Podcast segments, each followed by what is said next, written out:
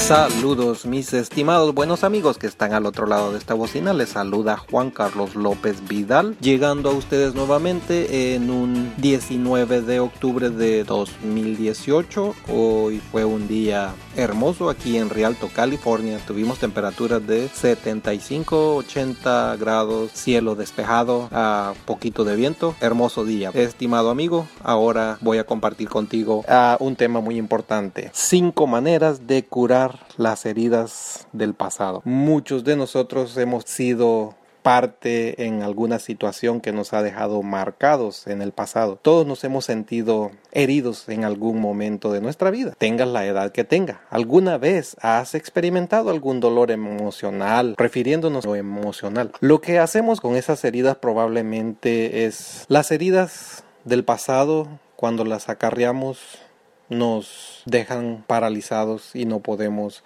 tener una vida activa en el presente. En pocas palabras vamos a desglosar cómo dejar de lado las heridas del pasado y seguir adelante. Culpar a otros por nuestro dolor es lo que la mayoría de nosotros hacemos en un principio.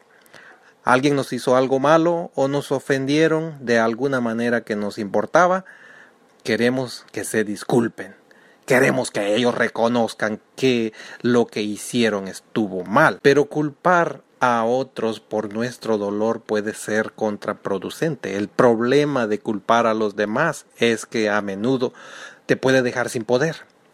Por ejemplo, te enfrentas a esas personas, ya sea tu jefe, tu cónyuge, tus padres, tus hijos, y dicen, no, no lo hice.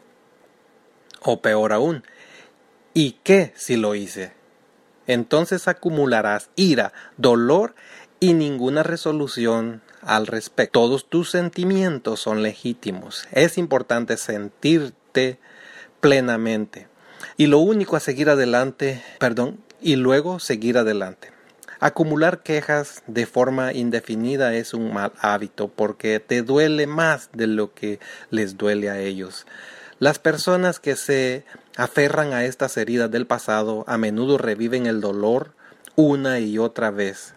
A veces una persona puede incluso conseguir sentirse atascado en este dolor, en esta culpa. Ahora miremos cinco maneras de curar las heridas del pasado. Lógicamente, hay más de cinco y yo no soy un psicólogo profesional, yo nomás te estoy dando compartiendo el punto de vista, el humilde punto de vista de un hombre de 42 años de edad, el cual ha visto, ha vivido algunas experiencias. La número uno es déjalo ir. Toma la decisión de dejarlo ir. Las cosas no desaparecen por sí solas. Tienes que hacer el compromiso de dejarlo ir.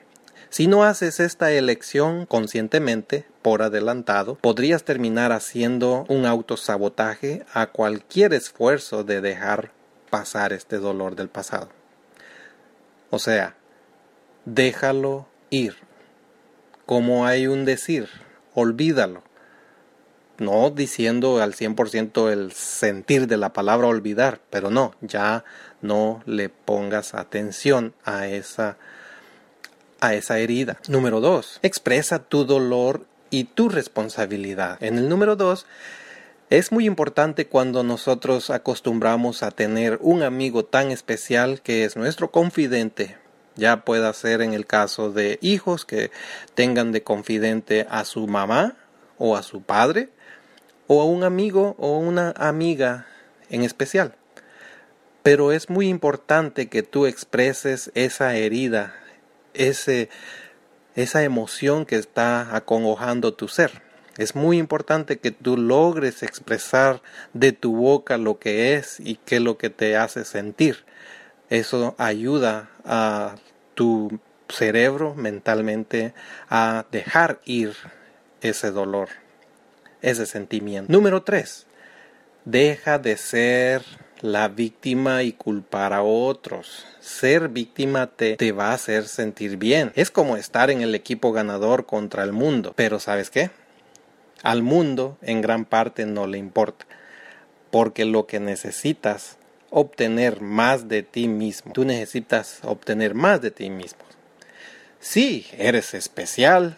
si tus sentimientos son importantes, pero no te confundas con tus sentimientos, a tus sentimientos deben anular todas las cosas y nada más importa. O sea, nomás importo yo y nadie más. No, no, no, no. Deja de ser la víctima y culpar a otros.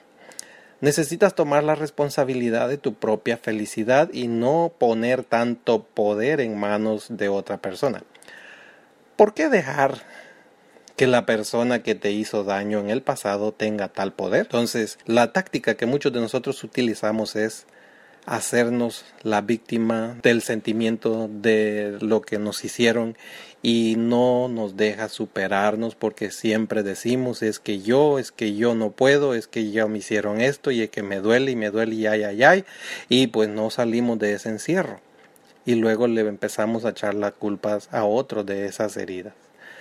El número cuatro, vive el presente, el aquí y ahora con alegría, que es muy importante, con alegría. Vivir el presente. Cuando acarreamos las heridas del pasado al, al presente, prácticamente nos roba la alegría, la felicidad. Y eso es un problema que no le va a afectar a nadie más, sino a ti mismo en tu vida. Entonces prácticamente tenemos que centrarnos en que yo hoy, octubre 19 del 2018. Estoy vivo, bendito sea Dios, tengo salud, tengo trabajo, tuve un sol sobre mi cabeza y estoy listo llegar a casa, descansar y ser feliz. Porque lo que pasó hace un día, hace diez días, hace un mes, hace dos meses, eso ya pasó. Hoy es ahora y lo que ahora tuve fue una nueva oportunidad. Muy bien, entonces el número cuatro, centrarse en el presente, el aquí y ahora y hacerlo con alegría, disfrutar el día, eso es lo que tenemos que tener en nuestra agenda, disfrutar el día con alegría porque lo que pasó, pasó una herida en el cuerpo que haya sido literalmente en el cuerpo como yo la tuve hace cuando estaba chiquito, pues vamos a decir hace 30 años, tuve una herida en, en mi, dedo medio. Entonces cuando tenía uh, unos 7, 8 años, esa herida dolió en ese momento. Y en la actualidad recuerdo esa herida. Recuerdo que yo caminé muy asustado a a buscar auxilio, a buscar algo para poder detener la sangre que estaba fluyendo, que estaba saliendo de, de mi dedo. Entonces, pero si yo sigo acordándome de ese dolor que pasó hace 30 años, no me va a ayudar ahora, octubre 19 del 2018, a disfrutar el día, disfrutar las hermosuras de las bendiciones que yo tuve hoy en este día. Bien, entonces final, punto final, punto número 5. Perdona al que te hizo daño. Puede que no tengamos que olvidar los malos comportamientos de otra persona, pero casi todo el mundo merece nuestro perdón. O sea, todos merecen ser perdonados. Hasta 70 veces 7. A veces nos quedamos atascados en nuestro dolor y nuestra terquedad que ni siquiera podemos imaginar el perdón. Pero el perdón no está diciendo estoy de acuerdo con lo que me hizo. En cambio dice, no estoy de acuerdo con lo que hiciste, pero te perdono de todos modos. El perdón no es un signo de debilidad. Hay que tomar en cuenta esto. Muchas veces no, no sentimos esa pasión de brindarle un perdón al que nos ha dañado porque va a decir no me hace ver débil sino que decir yo soy una buena persona eres una buena persona hiciste algo que me dolió pero quiero seguir adelante en mi vida y sentir la alegría de, de, de nuevo yo no puedo hacer eso por completo hasta que deje ir el dolor el perdón es una manera de empatizar con la otra persona y tratar de ver las cosas desde su punto de vista. Cuando las otras personas nos lastiman, simplemente a veces ellos las la acción la hacen porque están ellos actuando desde su punto de vista, el cual según ellos están en lo correcto. Recordemos que somos cada cabeza somos un mundo, tenemos muchas diferencias de pensar, muchas diferencias de actuar. Entonces, para lo que a mí es causa de risa, para otros no va a ser causa de risa. Entonces, cuando nosotros brindamos un perdón a la persona que nos hizo daño, lo que le estamos haciendo es un bien a nuestra vida, no a la persona, porque según la otra persona, ella actuó de manera cuerda a, a su personalidad. En conclusión, sé que esto es difícil, increíblemente difícil de dejar de lado el dolor de uno. Si nos hemos mantenido en él durante mucho tiempo, se siente el dolor como un viejo amigo. El dolor está justificado y sería un sacrilegio para dejarlo ir. O sea que viene siendo como cuando tú tienes tu sombra y siempre la ves que tu sombra está de tu lado. Muchos nos hemos aferrado más de alguna vez a una situación que hirió nuestros sentimientos y esa situación siempre ha venido con nosotros. Es que Él, es que Él siempre me hace sentir esto, es que Él siempre, siempre, siempre dice esto. Entonces, lo que nos hiere, siempre lo estamos haciendo mención y mención y mención en cada día de nuestra vida. La vida no debe de ser definida por su dolor, por el dolor que pasamos. No es sano que se suma a nuestro estrés, afecte a nuestra capacidad de, de concentrarse, estudiar, trabajar y que afecte a cada otra relación que tenemos.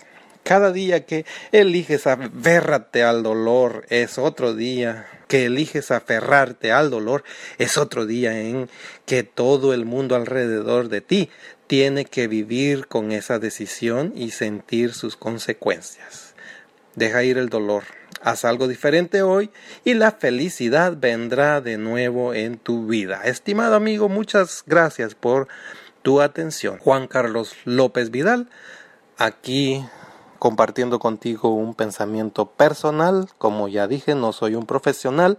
Esto es lo que yo al transcurrir del tiempo siento y también conforme a otras opiniones que he leído eh, en la internet. Entonces, el dolor, las heridas no son buenas acarrearlas. Las cicatrices es evidencia de las heridas que tuvimos en el pasado, tanto como el ejemplo que yo les ponía de mi mano.